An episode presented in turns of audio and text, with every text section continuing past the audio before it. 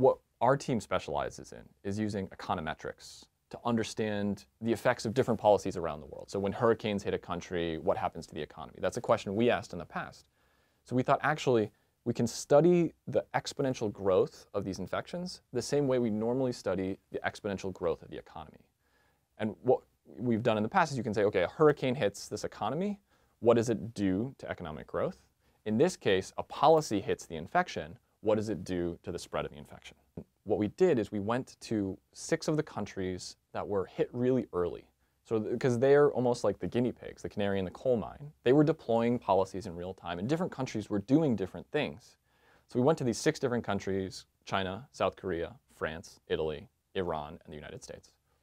And we asked sort of what policies are being deployed. Are they closing schools? Are they canceling events? Are they restricting travel, shutting down businesses, locking down the whole population? You know, what are they doing? Uh, and when are they doing it? And where are they doing it?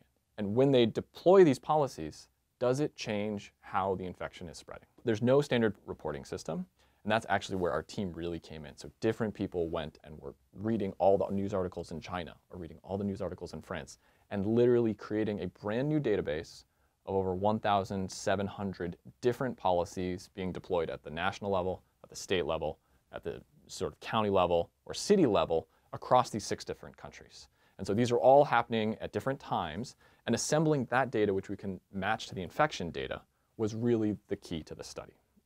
And so what it lets you do is it lets you look at the infection growth over time, and then you can see what would have happened if we had no policies before the first policy kicks in. Then a policy kicks in and we see the curve bends a little. Then another policy kicks in and it bends a little more. And we can measure those changes, those, those bends in the curve, to understand how much each policy is slowing down infection growth. We can see the pain, the economic suffering that's happening in different communities. That's very salient, it's very tangible, you know. We see when we're, we're losing money. What we don't see is lives that are never lost, people that are never get sick, because we all took preventive action. And so what we aim to do with this study is to try and understand what were we getting in return for all of this very painful sacrifice that people are making.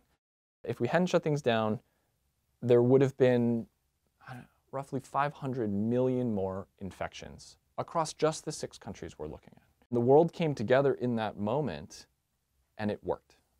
It really slowed down this virus. What we see is that, you know, in many contexts, all of these actions coming together, we've achieved something that has never been achieved before. No, never in human history have so many lives been saved in such a short period of time. I don't think it's ever happened. And I think we all did that together. It's, it was a collective action on a global scale that has, that I think people should feel really proud of.